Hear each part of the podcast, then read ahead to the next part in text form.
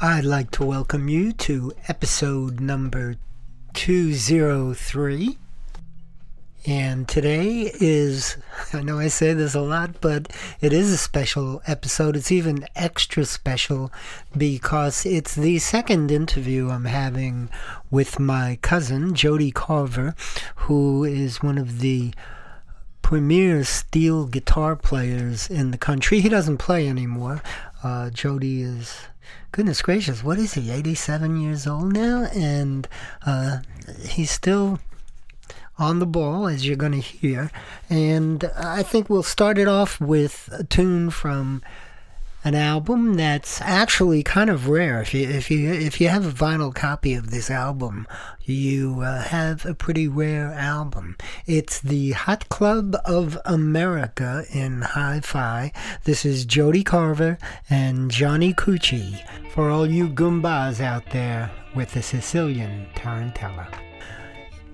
My name's Artie Martello, and welcome to Mostly Folk.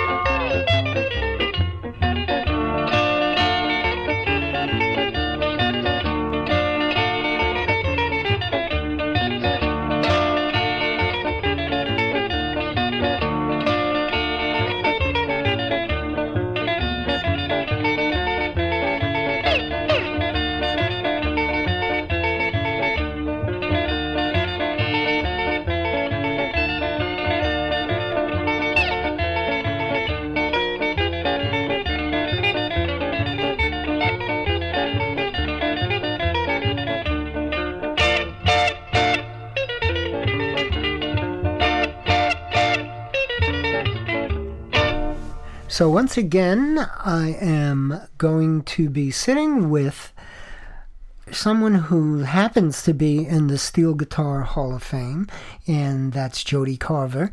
And Jody just happens to be my cousin. And Jody stopped up here today in the Mostly Folk Studios, and we thought we'd revisit some of maybe some of the things we talked about before, and maybe uh, some new stuff that you haven't heard.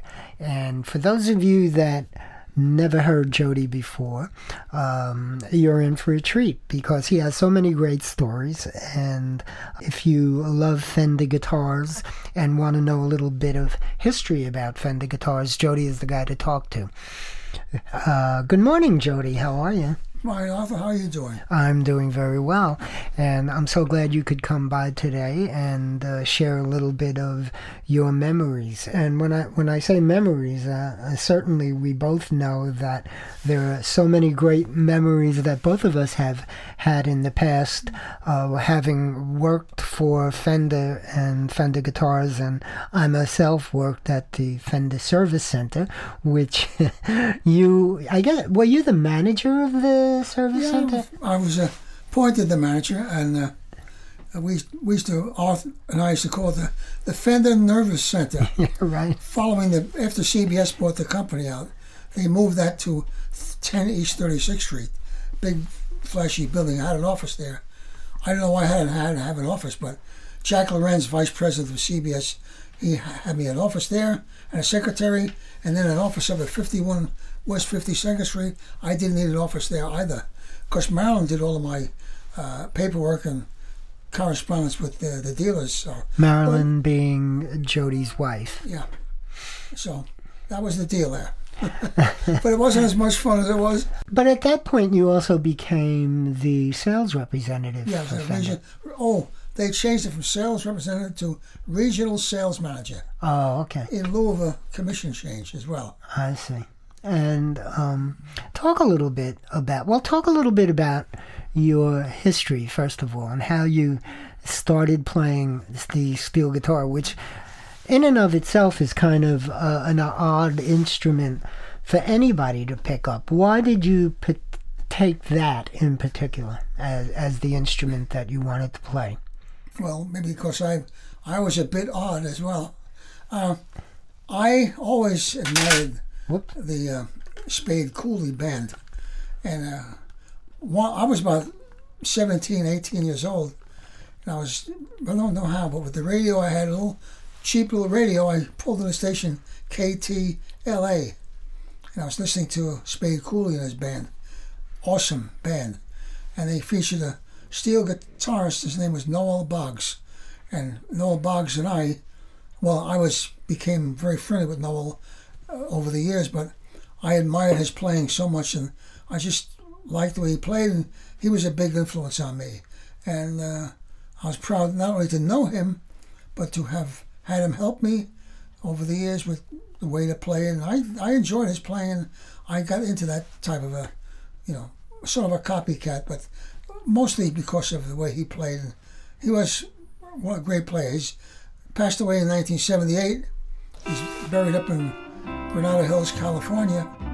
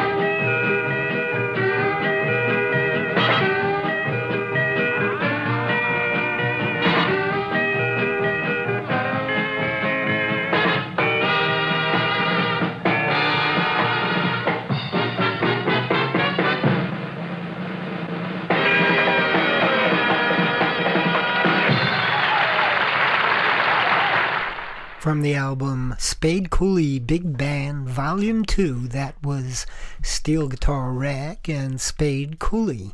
And before that, Noel Boggs and Friends with Swanee River.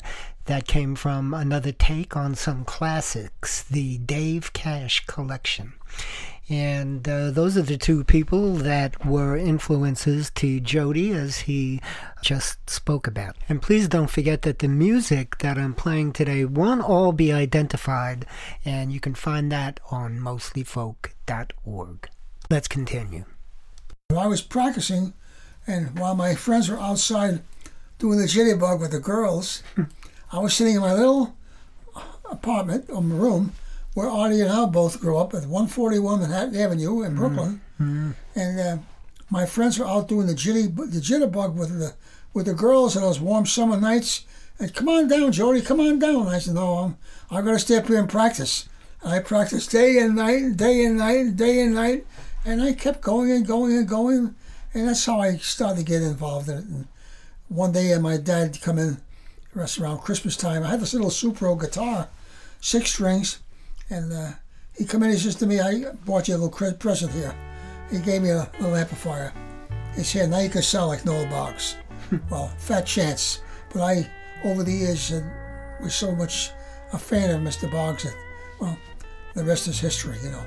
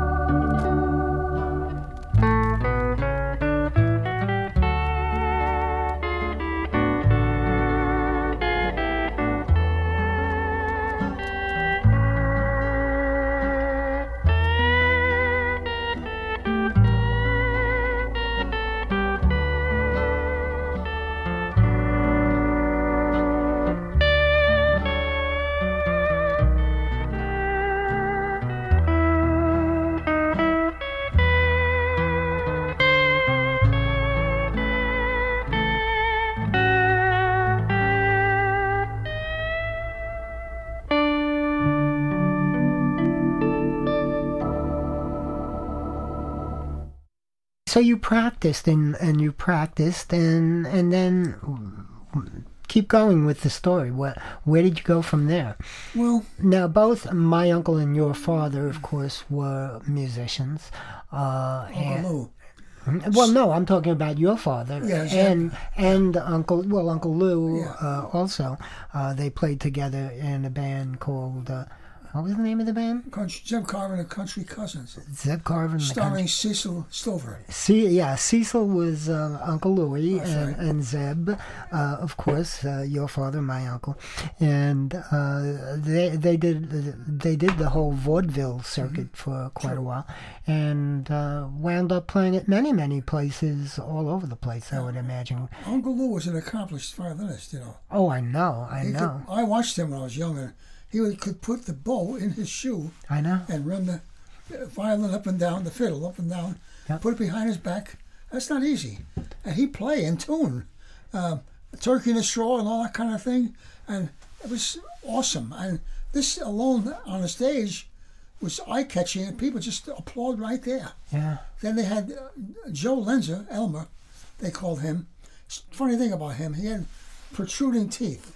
And uh, well, Uncle Lou was there, my dad was there. When they did a show, and Edgar Bergen was on the on the show, in the show, not their show, but on the same bill, and uh, he had Mortimer Snerd with him. Rather no, Charlie McCarthy. Well, he looked at Elmer, and later on, he come out with Mortimer Snerd. And when Elmer found out about it, he was trying to sue Edgar Bergen because the guy looks just like just like Joe Lenzer. High, they call him high. He's about six foot four, and you have no clue how your Uncle Lou used to give him the needle about that. Oh, oh boy. Oh my Yeah, God. those were. That's hysterical. Yeah. I, I do have, I believe on my website, I have a photo of him. It was a publicity photo of him playing the violin in all Do you sorts. have that? Yeah, I do. As a matter of fact, I also have his violin. You have uh, his violin? Yeah, I'll show it to you. Oh, I'll show it to you later because it has Babe Ruth's autograph on it. Oh, wow. Yeah, and you can't. The the Ruth part is is obliterated, but you could definitely see the Babe and the beginning of the R. And I know that when they played at the Village Barn, All the ball players came all the there. ball players came in to see him, and and Louis had uh, Babe Ruth on his Amazing. violin. when I was down there, uh, over the years later, uh, early when he came down, Richie Ash- Ashburn would come down. Wow. And, you know, they'd sit down and they'd invite me over to the table. I didn't drink. And the waiter said, hey, Jody, they want you over there. I don't know why they want you, but I sat down with these guys, Kenny Raffensberger, Wally Post from the Cincinnati Reds, and I would want to talk baseball. And they want to talk about steel guitar. and I have autographs of them on the baseballs uh, at home. Yeah. Ah, that's hysterical. Now, you know, I know you talked about this before, but as as you became more proficient with the steel guitar, you you, you mentioned this on, on the last time we did a podcast. Um, whose idea was it to go to the Arthur Godfrey Talent Scouts? My mother's idea. Okay. And Aunt Mary. my aunt Mary brought you to the. Uh, well, she what did she write a letter to? The, I don't know what the process was Well, back then. Yeah, the, uh, the sequence goes that uh, uh, she she wrote a letter into CBS, and uh, it- with an explanation about her son and etc. etc. And uh, one night I wasn't aware of that, but on that one night on the way home from the village barn, uh, my dad says to me, "Hey, how would you like to go on the Godfrey show?" I said, "Great. When do we go on?" He says, "No, not we. You." I said, "Dad, I can't go on the Godfrey show." She says, "I can't. I she was. I can't play that much." He says, "Well, your mother wrote in." I said, "Well, I'm, I'm not going to want to go on there." Well, I got home. I told mother. She says, "Well, I'm sorry, but they already wrote." Well, what happened was I got called to go in an audition.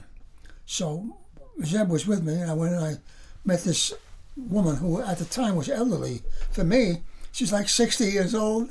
I was about I was 25, and um, I sat down the steel. And I started playing it. She said, "Oh, that's much too fast." So she said, "You have to slow it down," which was true. You know, you know, just down, down, do, do, do, do, do, do. So I said, "No, that's not what I'm going to play, ma'am." She said, "Well, that's the way it has to be." I said, "Well, you know what? I'm out of here." and I walked to, out the out the door. Zeb says, "How'd you make it?" I said, "Good." Good, that's great. No, it's not great. I'm not going to be on that show. well, I went home and my mother had a fit. Oh, Anyway, the it came now where she gets the letter of acceptance and what I should wear, white shirt, dark jacket, whatever.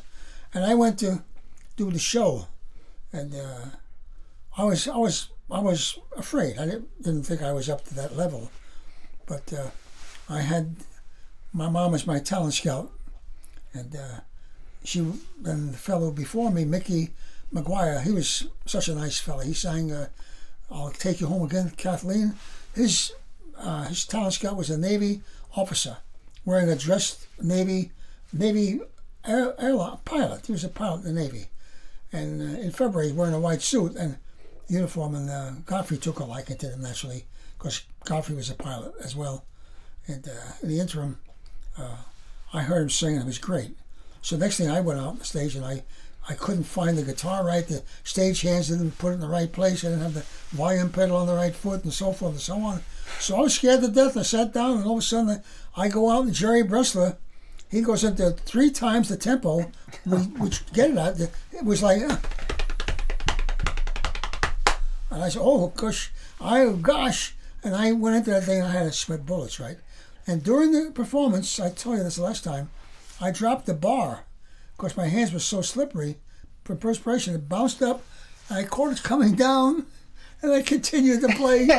and after that show was over, Godfrey said to me, "Joe, that was great. Leave it in." I said, "Mr. Godfrey, I, I says it was a mistake. He's had more mistakes, Jody." anyway, then the girl come out, um, Adrienne Knowles. She sang a operatic type song, and uh, she was making some comments in the back. And when the when the stage hands told him what she said, she says, "I'm not worried about the guy with the ironing board, or the something like that." She says, uh, "Yeah, but I'm worried about that Irish tenor." Now let's meet our next talent scout, who is a Mrs. Marie Carver. Mrs. Carver, how do you do? I'm so glad to see you. I'm thrilled to meet you, too. Well, you're a sweet gal. Tell me where you come from. Can you come up a little closer? That's it, girl. Come Where- from Brooklyn. Brooklyn, huh? Brooklyn. Were you, were you born there? No, Mr. Godfrey, I was born in North Bay, Ontario. North Bay, Ontario. Isn't that near where the quintuplets were born? That's where it was. right in that town? Oh, yes. Oh, North Bay, Ontario. Did you know Dr. Dafoe? Yes, I sure did. Did you really? Yes. And did you know the parents of the quintuplets? You knew the grandmother. You knew the grandmother. She used Is, to give me raisin pie all the time. is that so? is North Bay a big town? well, at that time, it was about 15, 1500. About 1,500, and then it was 1,505, just like that, wasn't it? Yes, that's right. And now what is it? How many now, would you say? oh, I think there's about 15,000 now. They built an oh. airport there. Oh, a big place. Yes. What do you know? Well, let's see, an airport, that would account for 12,000, yeah, right away, quick. That's right. That's right. That's pretty good. That's fine. You have to have 12,000 people to get around an airport so somebody can complain about the engines making a noise, you know? Maybe that's why they have an airport, because not enough people to complain. That's right. That's right. Whom did you bring us? I brought Jody Carver. Carver. That's the same name as yours. Yes, he's my son. Oh, he's your son. Yes, sir. Well, now when did you meet him?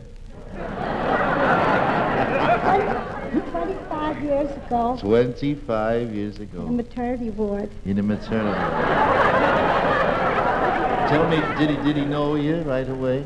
Yes, I think He knew you right. did. now what does he do now? My son Jody plays a, a Fender three-neck Hawaiian steel guitar. Three next to it? Yes, Mr. Godfrey. My, my. Did you help him learn that? Did you no, teach him? no, I couldn't do that. That's tough. Where did he learn that?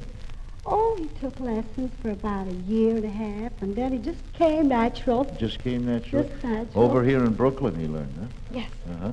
yes. And did he invent this machine with the three thing? no, Fender people made it up for him. Oh, oh, Special made.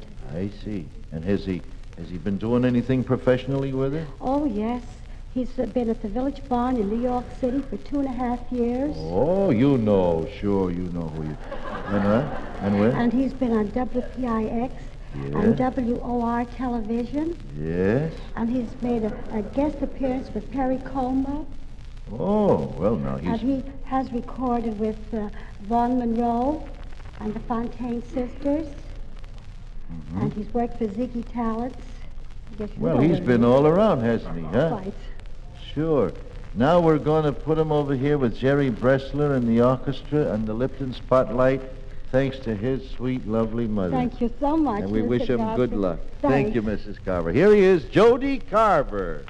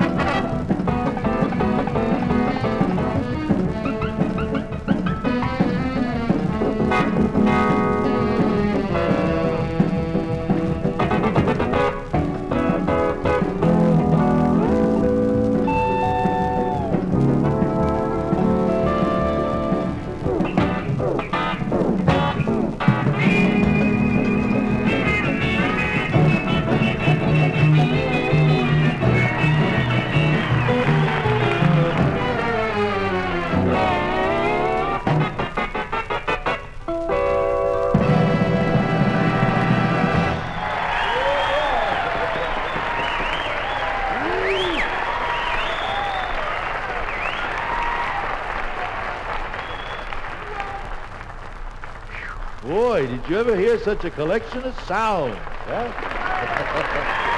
all right, all right. oh, wait, wait, hold, hold, hold, hold everything, hold everything. I, he's got me crying. I know how you feel. Let, let's meet the next talent scout quick. Now, I'll bring them back in the order in which they originally appeared and pick me a winner, will you please? First was the tenor Mickey McGuire. I'll take you home again,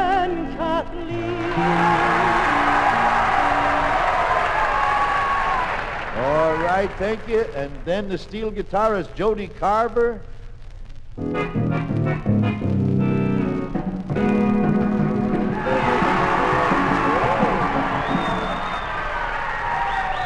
Then the soprano Adriana Noel.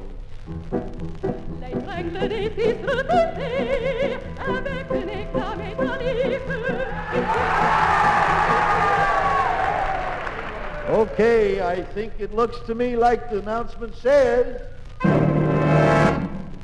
Jody Carver.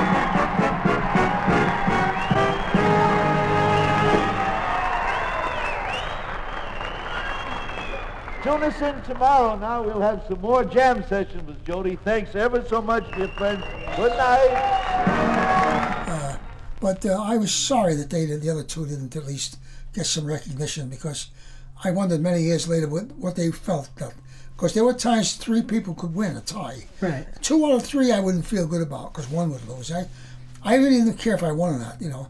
But when Jerry Bressler did that, that tempo, see, I knew in the band Al Caiola and uh, Tony Mottola, and I, I knew when I won, I knew they had big smiles on their faces. They they wanted to see one of their 802 guys, local 802.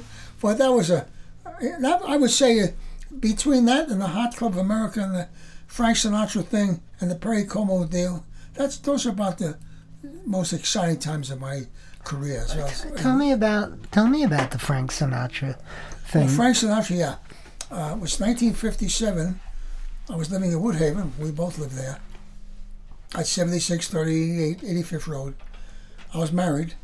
Uh, and uh, I get a call from this fellow in Manhattan. Said that they were doing a show at the, the Boulevard Hour. And uh, Frank Sinatra, then I mentioned Frank Sinatra. They said, would you be at the studio? And I said, sure. Now, when you go to the studio, you didn't ask who you're recording with. You just sit down, do your thing, and go home, you know. So I get out in the studio. I'm sitting down. I'm looking around. And uh, again, Caiola was there, and uh, I yeah I'm Mottola, and I'm sitting there. And all of a sudden, this, the writer comes over, the composer, the A and R guy, whatever he was. He said, "Here's your music." I said, "Sorry, I don't read music." You don't read music? I said, "No." He said, well, "How are you going to do this?" I said, "I don't know. If you want me to go home, I'll go home." I was with that, and comes Mr. Sinatra looking great, all tan from his uh, home down the, uh, well, down in Southern California, Palm Springs, yeah. And uh, he walked in looking the, the shiny pants and this black jacket and the boots and his nice hairpiece and just starting to get gray. And uh, he said to Mr. Sinatra, "This this guy can't, this guy can't read." So Mr. Sinatra walks over. Where from, kiddo? I said, "From Brooklyn, Mr. Sinatra." He said, I'm from Hoboken, New Jersey. I said, I know that. Mr. Sinatra, well, not for you. And I, seeing you at the New York Paramount and the Brooklyn Dodgers at Ebbets Field, I could have been a doctor. He said, ah, we want to be a doctor for? It make you sick. What's wrong? I said, I can't read. He says, look, let's do a turn on this thing. Let's see what this kid could do. So they started off with Sunflower, which had been previously recorded in 1948 by a good steel player, who's gone now, Billy Tonneson and he played Sunflower, but it was a little different because they had the five piece group. And when I when I did it, they went into Sunflower, but with an opener of Turkey in a Straw. Mm-hmm. He'd, he'd go into the song. When he get done with it, he said, Oh, before we got it, says, It's a go. Meaning, I didn't know what that meant. He's, and they're going to record. So he put his finger up, like, you know.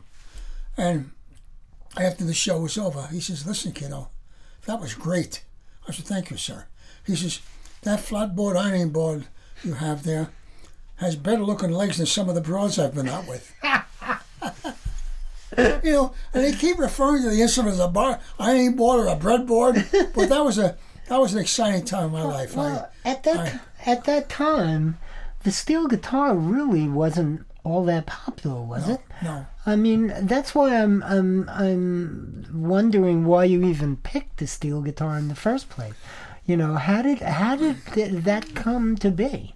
I don't know. I I remember going down to Village Barn when I was young, very young, and uh, Meyer Horowitz didn't like steel guitars, and uh, my father told him about me, and he said, uh, "No, Zeb," he says, "they're too loud, squeaky," and he's well, my son is a good player. He's, but I don't want a steel guitar. Well, for the first time in all those years since 1932, when Uncle Lou would attest to this, you didn't have to audition, but this one time, they had to audition because of me. And I was very uncomfortable with that. So I went down that afternoon, and the waiters were setting up their places for the the, the, customers that would be coming in about 7, 8 o'clock at night. And I played Red Sails in the Sunset or Blue Hawaii, whatever. Then I played Oklahoma Stomp, and the band was, the guys, my dad, jumping away at it. And he'd come down and said, it's good. Jody's in. And that was it. So I continued on that way with them, and I got most of my education at the Village Barn. Uh, the other show I was on back then, Denny Davis, the late Denny Davis, a great guy.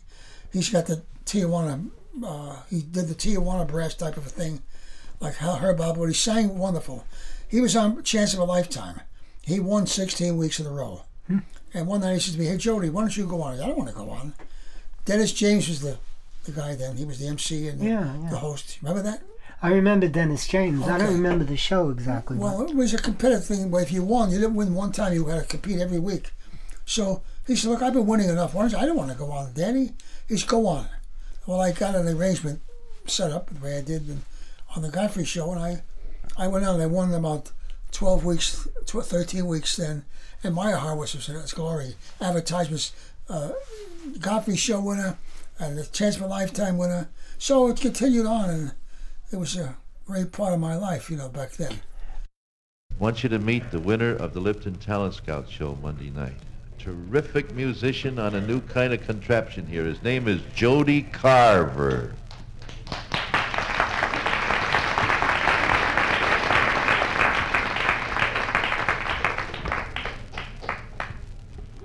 You call that an electric guitar? Just like you would call yours, George, huh? Only this one has three consoles on it. Three different sets of strings uh, with also a, a gadget underneath that he works with his foot. And I have an idea that if you got a long-handled broom and let him hold it under his left arm, he could sweep down for you at the same time. He's a busy guy. What's the title today? Wabash Blues? Well, uh, bless his heart, he made a sheet for me. Now, now, isn't that nice? Can I play along? Oh, good.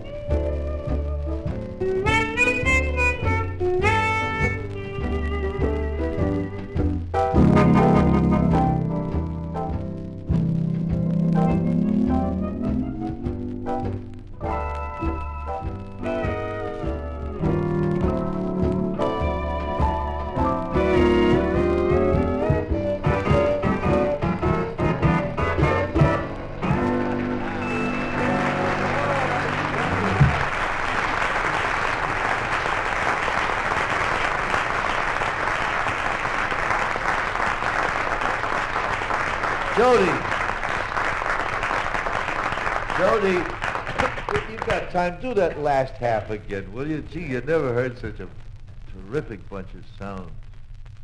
You got time to do that. Remember Pillsbury's pancake mix, will you? It's good mix.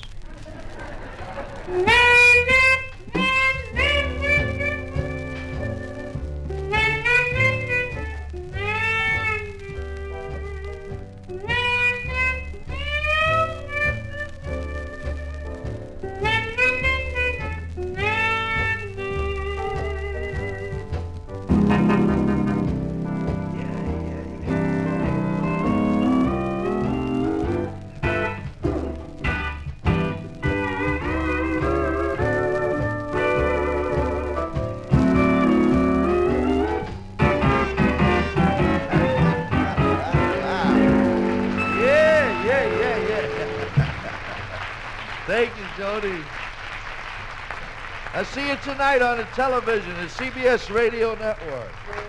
There's a place, if you just cool down for a minute, I want you to hear some more. Terrific harmony.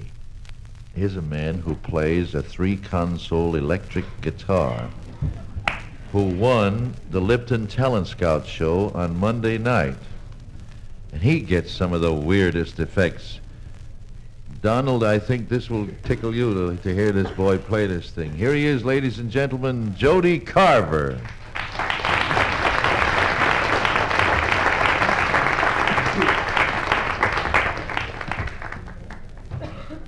It's quite an instrument. He has three keyboards on it and a pedal for volume and all kinds of gadgets.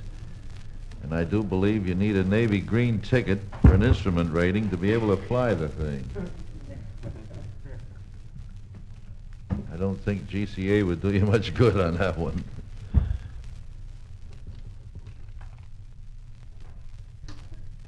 I got a nice wire while he's cooking that up from Ken Henry and Don McDermott, you know, members of the 1956 United States Olympic speed skating team, which your good support has is getting ready to send overseas. Okay, Jody, go ahead, boy.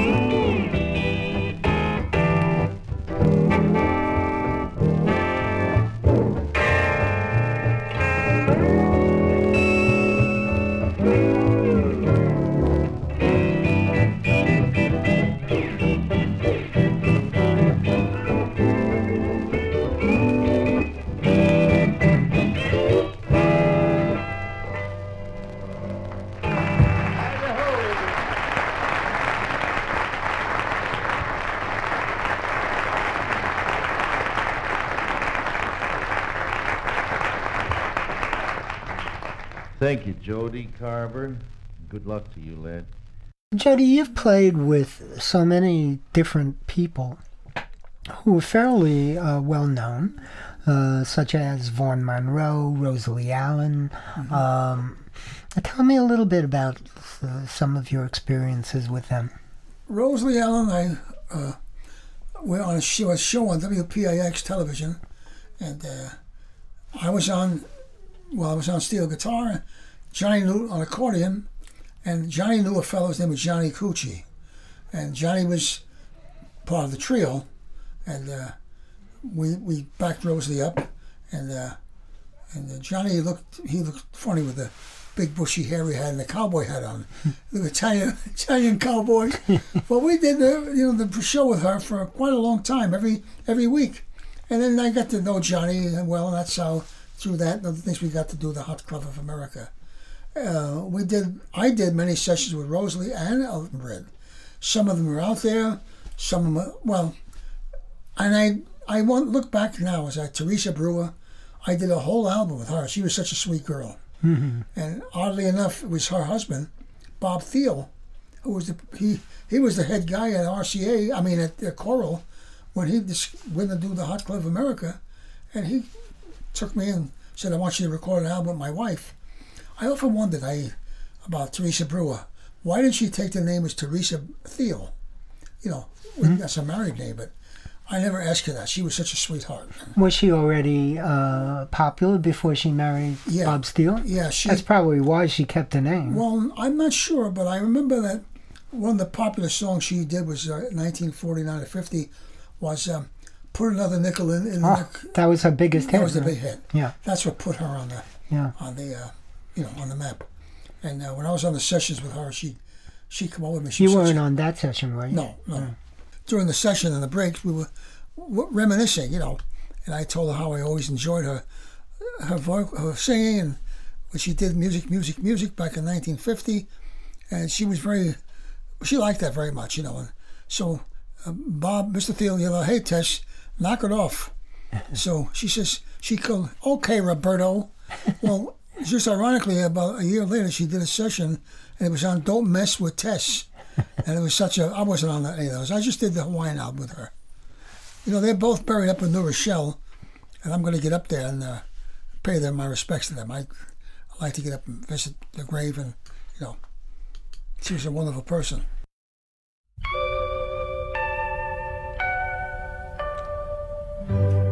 This is the moment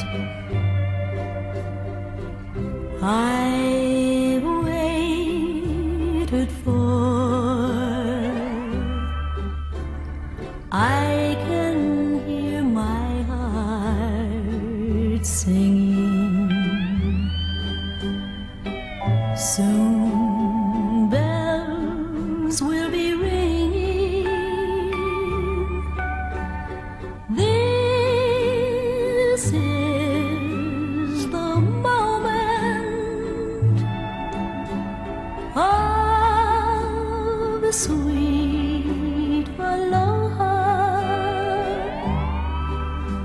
I will love you longer than forever.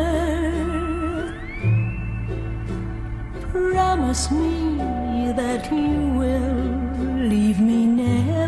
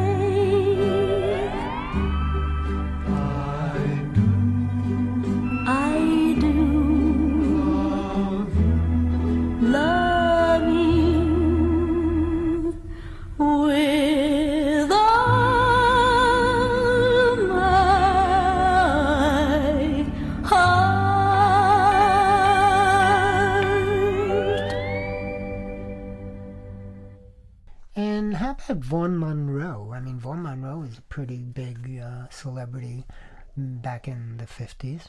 Yeah, Vaughn Monroe. Yeah, I did. Actually, he did an album out, uh, six songs, and I'm sure I remember how I got that. I was at RCA Victor back then, doing all the the, the, the chair work, which uh, was given to me by Vaughn Horton, who was doing all the RCA work on steel guitar, but he wrote um, so many songs, which the big one was uh, Mockingbird Hill. Naturally, Les Paul did it. Everybody recorded that, so he didn't want to put all of his effort into playing steel guitar. So he had Steve Sholes, head of RCA Victor, come down to Village Barn and listen to me play, and then Mr. Sholes had me go to the studio, and I did the session, not knowing who I was recording with. Again, another big band walking. Whoa, what a band! And I played were four, six songs, and the steel was not prominent other than two of them. One was a cowboy smoking my last cigarette, and rounded up in glory. I did some fills on that, you know, and I did those two tunes, and then the one I did, which is most all of a lot of me, was when this fellow Sunny Skylar, it was not his real name, but he uh, wrote songs like Besame Mucho, a lot of other big hit songs. He composed a song called Steel Guitar.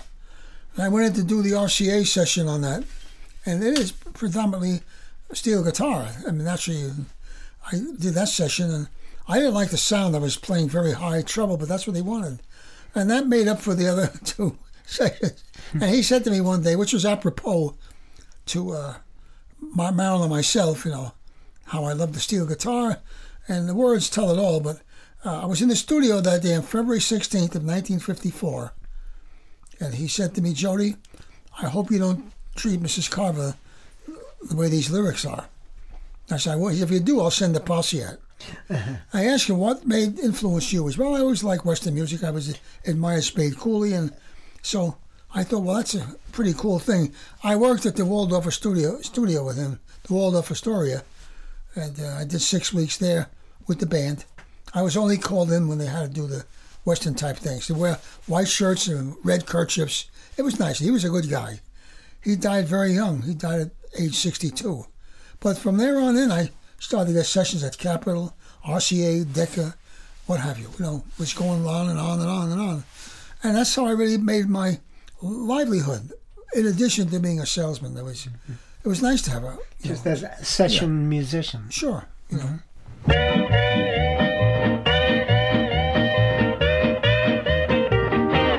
Dearest love,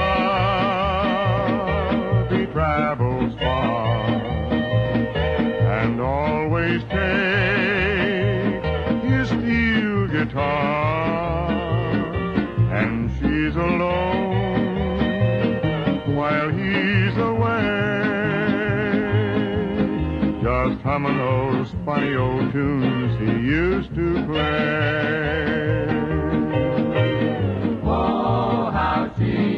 Her one and only.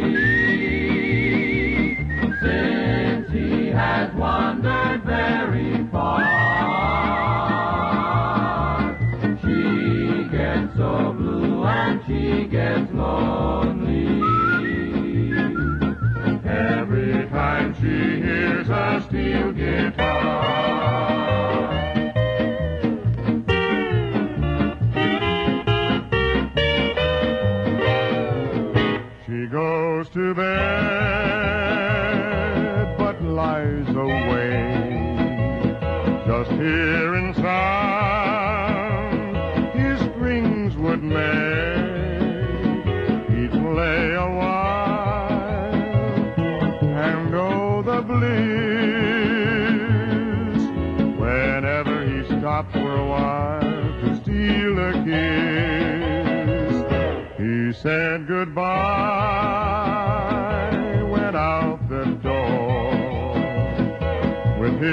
Guitar and nothing more. And now she's blue as she can be. Just knowing that silly guitar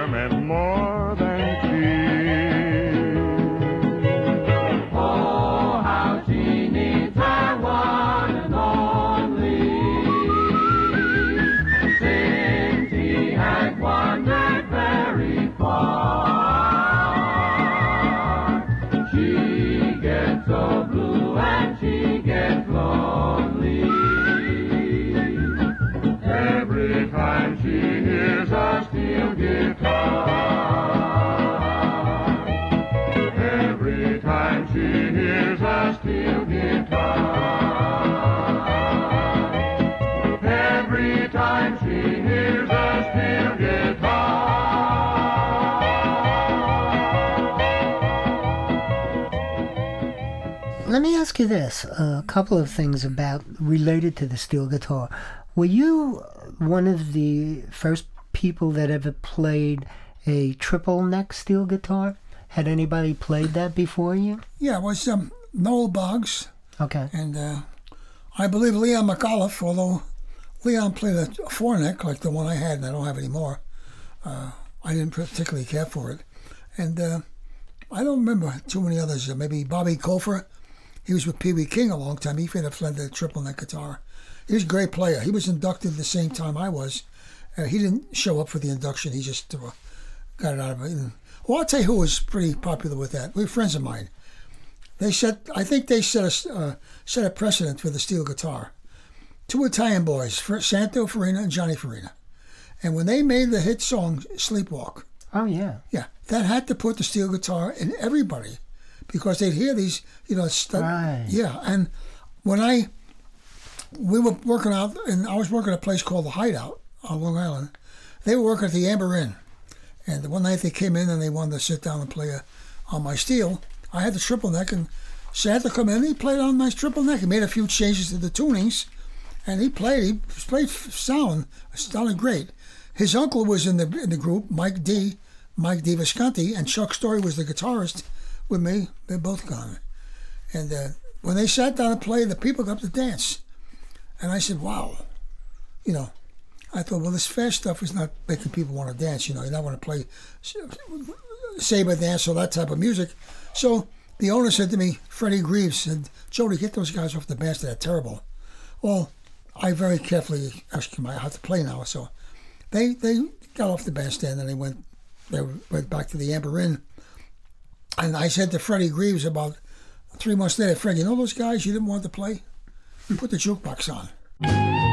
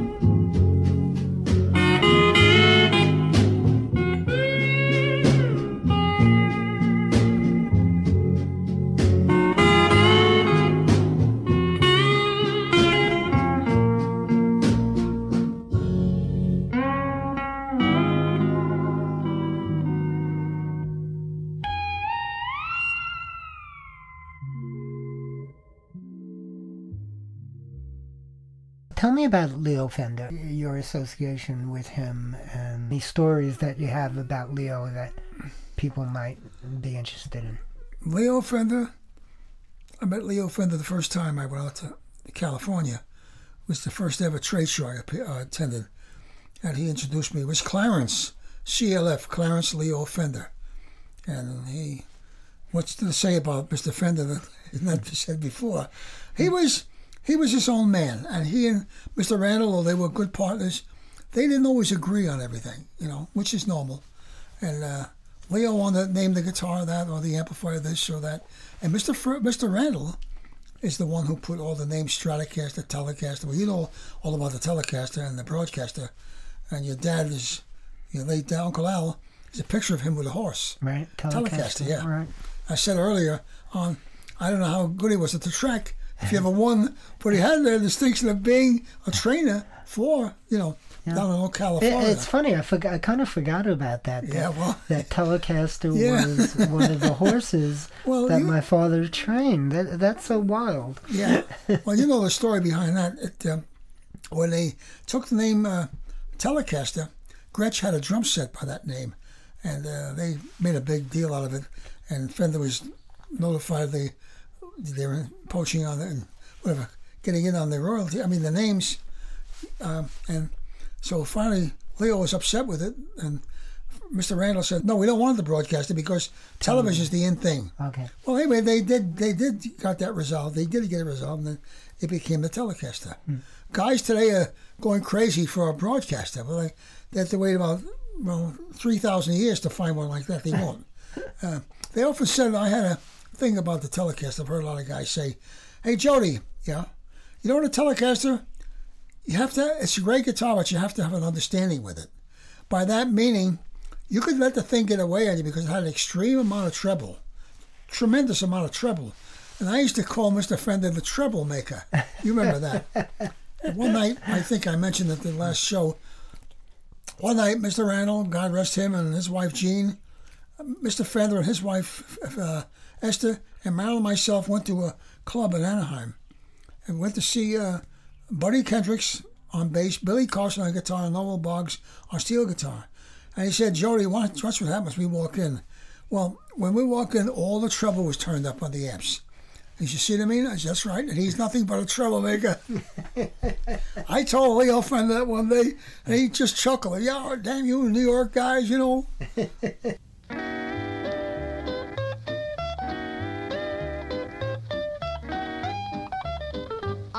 Those cranberry kisses and strawberry hearts from the one I left behind. I want those cranberry kisses and strawberry hearts. I can't get them off my mind. We'd start out picking berries on a Sunday afternoon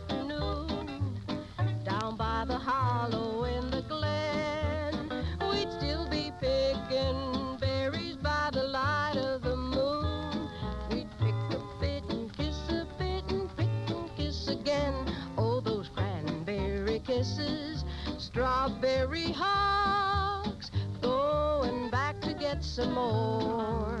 For with those cranberry kisses and strawberry hugs, life will be the berries, just a bowl of cherries with the one that I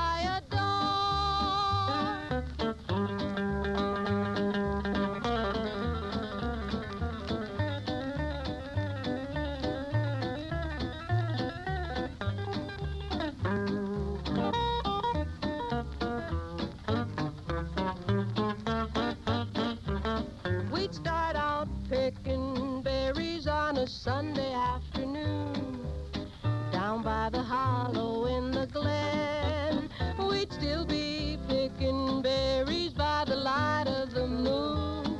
We'd pick a bit and kiss a bit and pick and kiss again. Oh, those cranberry kisses and strawberry hugs. Going back to get some more. Or with those cranberry kisses and strawberry hugs, life will be the of cherries with the one that I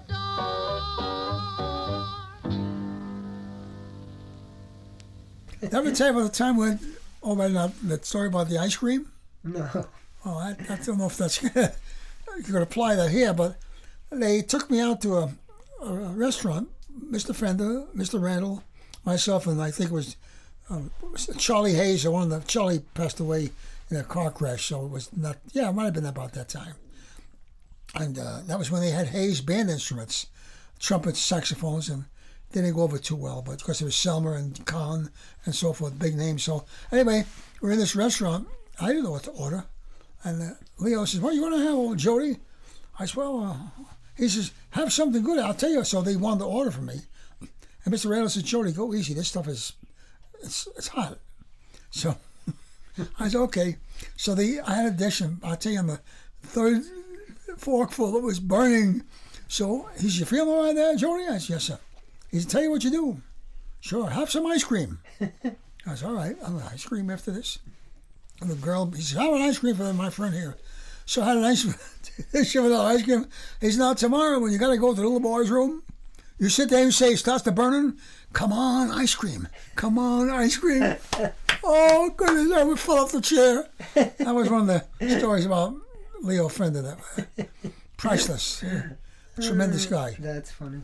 Yeah. So the of course Fender guitars are well known, and uh, many people uh, certainly are collectors of Fender guitars. What what is the what's the standard collectible for Fender guitars today? Probably uh, the 1954 Stratocaster. Uh, that was the first one they put out, and the 1953 or 52 Telecaster that he put out with. Those are the two most popular, uh, and those would be probably today if you can find a, a really a legit 54 Telecaster, Stratocaster. Johnny has a Johnny had a 56, that blonde you see on the cover of the album with gold hardware. That was originally Mary the Mary Kay Trio. We we used it on a couple of uh, promotion deals, and they had there was uh, Cha Cha Cha Boom and um, one other song I can't forget. I can't remember rather. Cha Cha Cha Boom and Calypso Baby. So they put this. And Mr. Randall kept it in his office, and Johnny and I were going to do the the NAMM show in New York at the Hotel New Yorker, and he brought that guitar along. I didn't know he was going to bring it with him. He handed it to Johnny, and Johnny, oh wow, Johnny never saw one like that. He had a D'Angelico, a beautiful D'Angelico, probably worth about seventy five thousand today, but uh, made hand in hand by John D'Angelico. But he played on it. We both did the thing for the show, and when the show was over, he said, "John, how you like the guitar?" So I like it a lot. He's well, since you played on it, it's used now, so I'd like you to have it. And John was, wow. And he took it. He said, "What?" I said, "They want you to have it, John." John took it. Uh, it was called the Hillbilly guitar by the guys in the Hot Club. Uh, Augie thought it was too sharp. You know, then we go to trouble again. But anyway, he took the guitar and uh, he played it all during his, the rest of his career. And finally, I found out from his brother Lou, Johnny was in Florida, and uh, he was in not in good shape. He had dementia, and uh, he mentioned me. He said, I think Jody Carver. He's no, I don't hear from. I think he's in California. Well, I wasn't. I was up in New York. Well, Johnny passed away, and his wife sold the guitar for $150.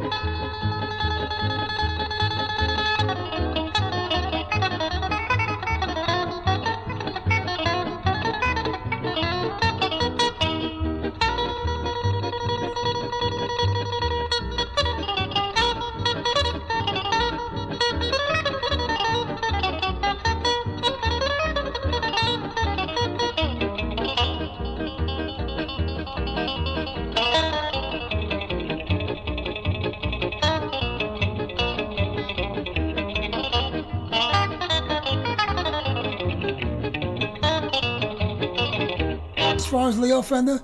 Yeah, I do think he was a troublemaker, but that's what a fender's all about. Oh, look at all the things I like to do. They're all trebly. Yeah. You know, sometimes they cost you a lot of trouble, but anyway. Now, you have, I know we talked about this before, you have the distinction of being one of the people in a Fender mural that's in Hollywood. Uh, a, a, big mural, in, I'm not exactly sure where uh, it is, but uh, talk about that. That mural, thank you, Arthur, that you bring it up. Uh, that mural is in Fullerton, California. I've been out there. In fact, the last time I was there was in 2006. I went to visit some friends, and uh, there's a mural of my of Bob Dylan. Well, there's more to it. Bob Dylan, yeah. and I'm next to him with a red cowboy shirt on, sitting down with a cowboy hat, and Jimi Hendrix next to him. Well, that all started when Art and I were called. Mr. Randall called me and asked me if I would go to Manhattan and bring some instruments up to this Bob Dylan, and uh, we both went. You remember that? Mm-hmm. We lugged the equipment upstairs. There was a, a steel guitar, which we didn't need, but the, the guitar, a bass, a bassman, the bass amp. So we went up there, and I'm sitting there, and uh, I walk over Mr. Mr. Dylan. I says, "Uh, Mr. Dylan, I addressed him by his name, Mister. I said, I'm the Fender representative. I says, and I, he with my cousin Art, and we'd like to have a promo picture of you. He walked away. So was it Albert Grossman, uh, the manager? He he came out of the the control room and he started to jaw at me. We don't we don't want to do this. We don't want to bastardize the instrument. I said, sir, I'm only doing my job. Since Mr. Dylan is a endorser now, he's playing a Stratocaster. We'd just like to have a picture of him in the new catalog. He said, well, we're not going to do it. Let you have it. So uh, in comes uh, Guy Lieberson. He was the big honcho of all of the five divisions of Fender, CBS, uh, the Roman, Columbia Records, Rogers Drums, the whole nine yards. Excuse me. And he came walking in. Did you get the picture, Jody? I said, no. My cousin and myself weren't able to get the picture. He says, Mr. Dylan. Oh, Mr. Dylan doesn't want to take a picture. Is that right? I said, yes, sir. He went in the room. they were drawing away in there, you know, like Leo Durocher at an umpire. And he walked out and said, Jody, Mr. Dylan will now take the picture. So what he did, to just to show how upset he was, he wouldn't pick up the Stratocaster. He picked up a jazz bass, and he played the jazz bass. He wasn't a bass player, but he and the picture was taken.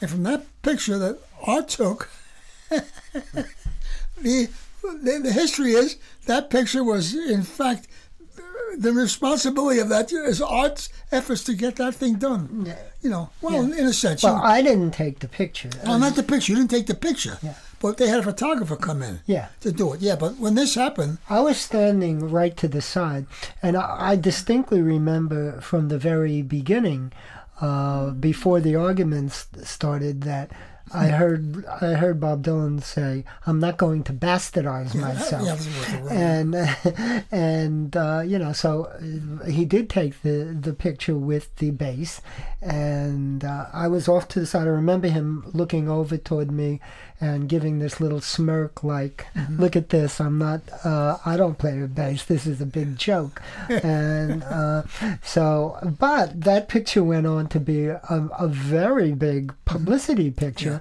for Fender guitars, Yeah. and to this day it still is. It can be found. Uh, as a matter of fact. Uh, it's on uh, it's on my other website, but I think what I'll do is I'll put a little photo of it in there when this uh, podcast is published and put it uh, up on uh, the Mostly Folk website, simply because so many uh, people have commented about that photo, saying, "Wow, I didn't know Bob Dylan played a bass guitar or Yeah. what have you," but not realizing the crazy story behind it.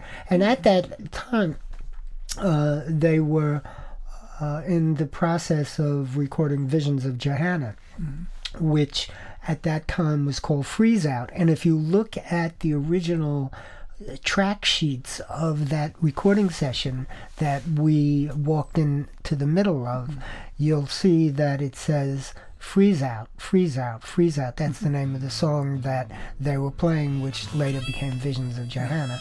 But, uh, you know, just a little side story there. Ain't it just like the night play tricks when you're trying to be so quiet? We sit here stranded, though we're all doing our best to deny it. And Louise holds a handful of rain, tempting you to defy it. Lights flicker from the opposite loft.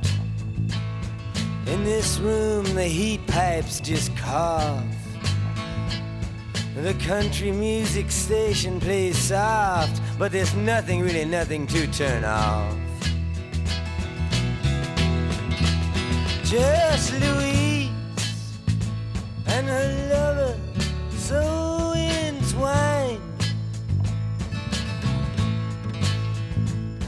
visions of Johanna that conquer my mind.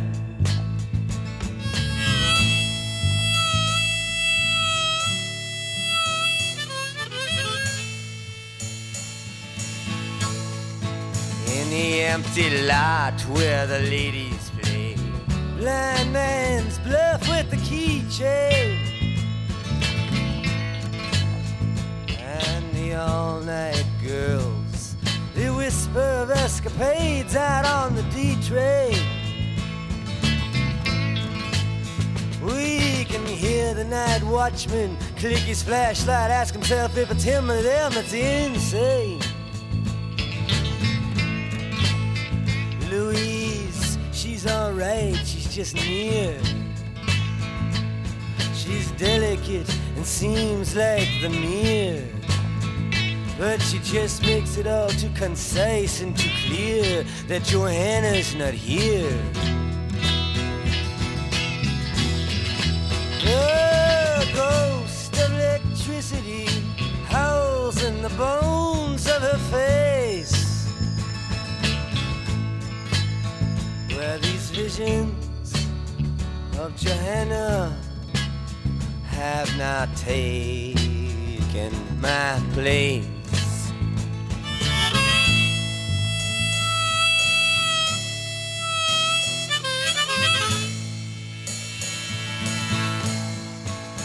Our little boy lost.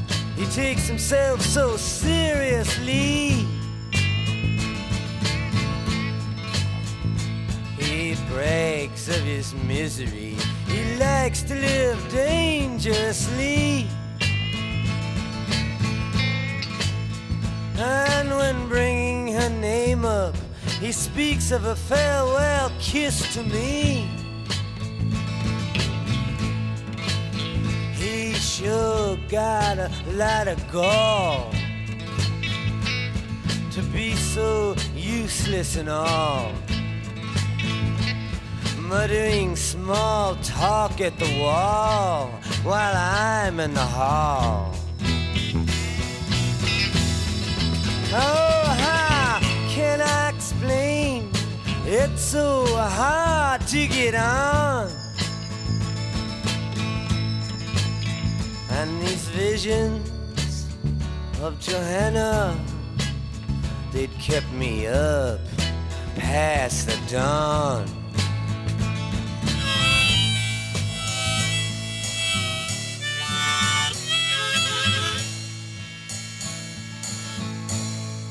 Inside the museums, infinity goes up on trial. Voices echo, this is what salvation must be like after a while. But Mona Lisa must have had the highway blues. You can tell by the way she smiles. See the primitive wallflower freeze when the jelly faced women all sneeze. Hear the one with the mustache say, Geez, I can't find my knees. Oh, jewels and binoculars hang from the head of the mule. But these visions of Johanna, they make it all seem so cruel.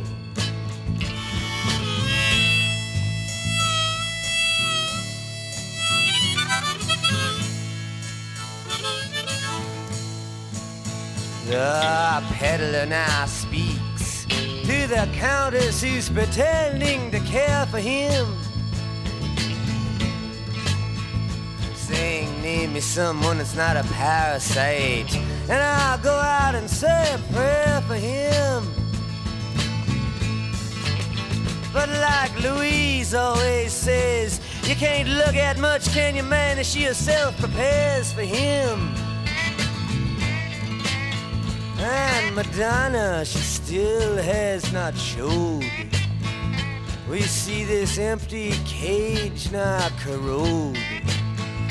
Where her cape of the stage once it flowed. The fiddler, he now steps to the road. He writes, everything's been returned which was old on the back of the fish truck that loads while my conscience explodes. Uh-huh, the harmonicas play, the skeleton keys and the rain. And these visions of Johanna are now all that remain.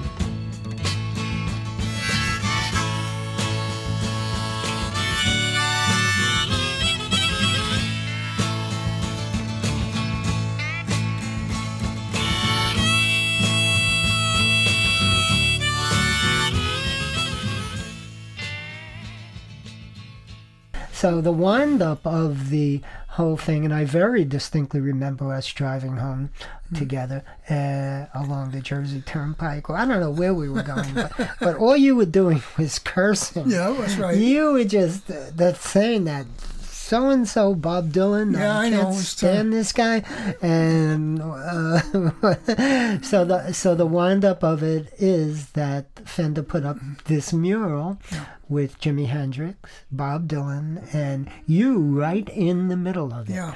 and uh, uh, quite amazing. and I said one day, somebody mentioned that to me when I was out there.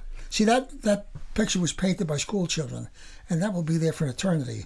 That's a parking garage. There was a top floor and the middle floor where people would drive in and park their car.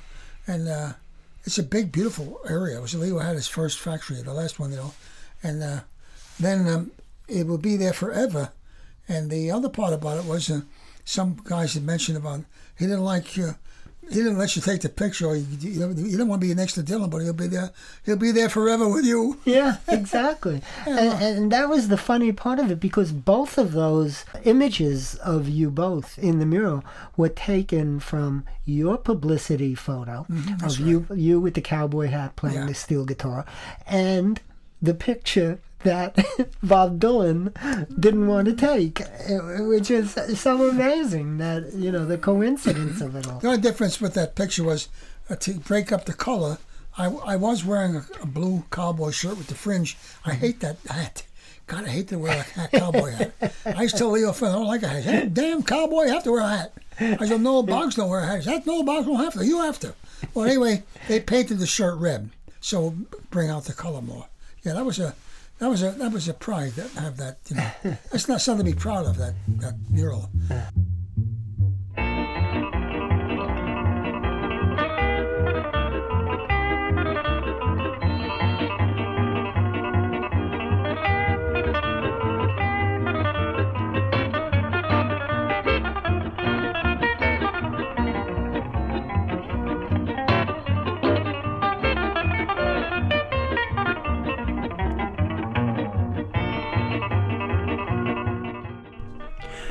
by the way, if you want to learn more information about Jody Carver, you can go to his website.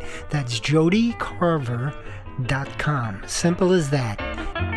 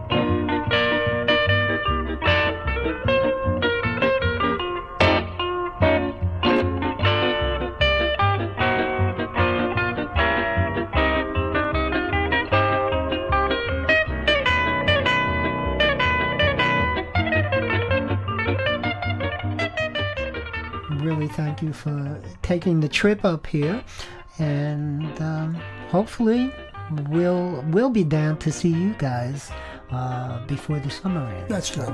So And- that'll be fun. Thank you for the hospitality with yourself and Rain. Uh, and the bagels were great. and you're a great solo to cook. And, and your home is beautiful and a beautiful location. Hey Jody, thanks so much. We'll talk to you soon. Okay, all right, thank you. Bye bye.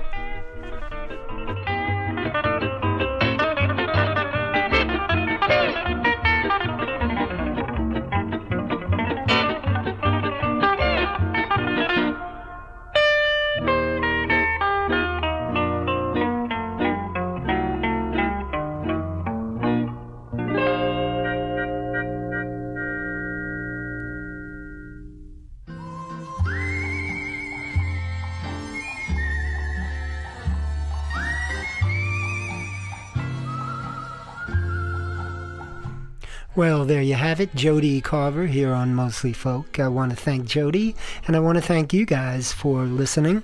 And one thing I do want to mention is how uh, amazing it was that Arthur Godfrey, during the Talent Scouts uh, segment, never had seen a steel guitar before. All of the talk about ironing board and things like that, even though the steel guitar had been around, as Jody mentioned, uh, it seemed that for many people the steel guitar was still basically a mystery. So uh, I'm glad you joined with me today to uh, hear about some of these things about Fender and all of the uh, stories that Jody has to tell. You could probably listen to Jody all day with the stories that he has, but unfortunately, we're limited to time, and I. Have to leave you for this episode. So please do feel free to join me for the next episode of Mostly Folk. We'll have more great music coming your way. This is Artie Martello wishing you a terrific day, and I hope to see you next time right back here on Mostly Folk.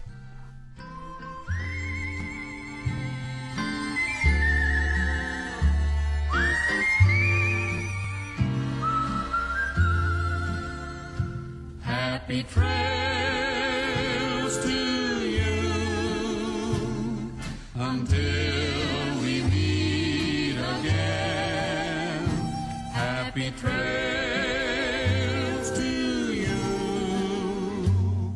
Keep smiling until then. Who cares about the crowds when we're together? Just sing a song and bring the sunny weather. Happy trails.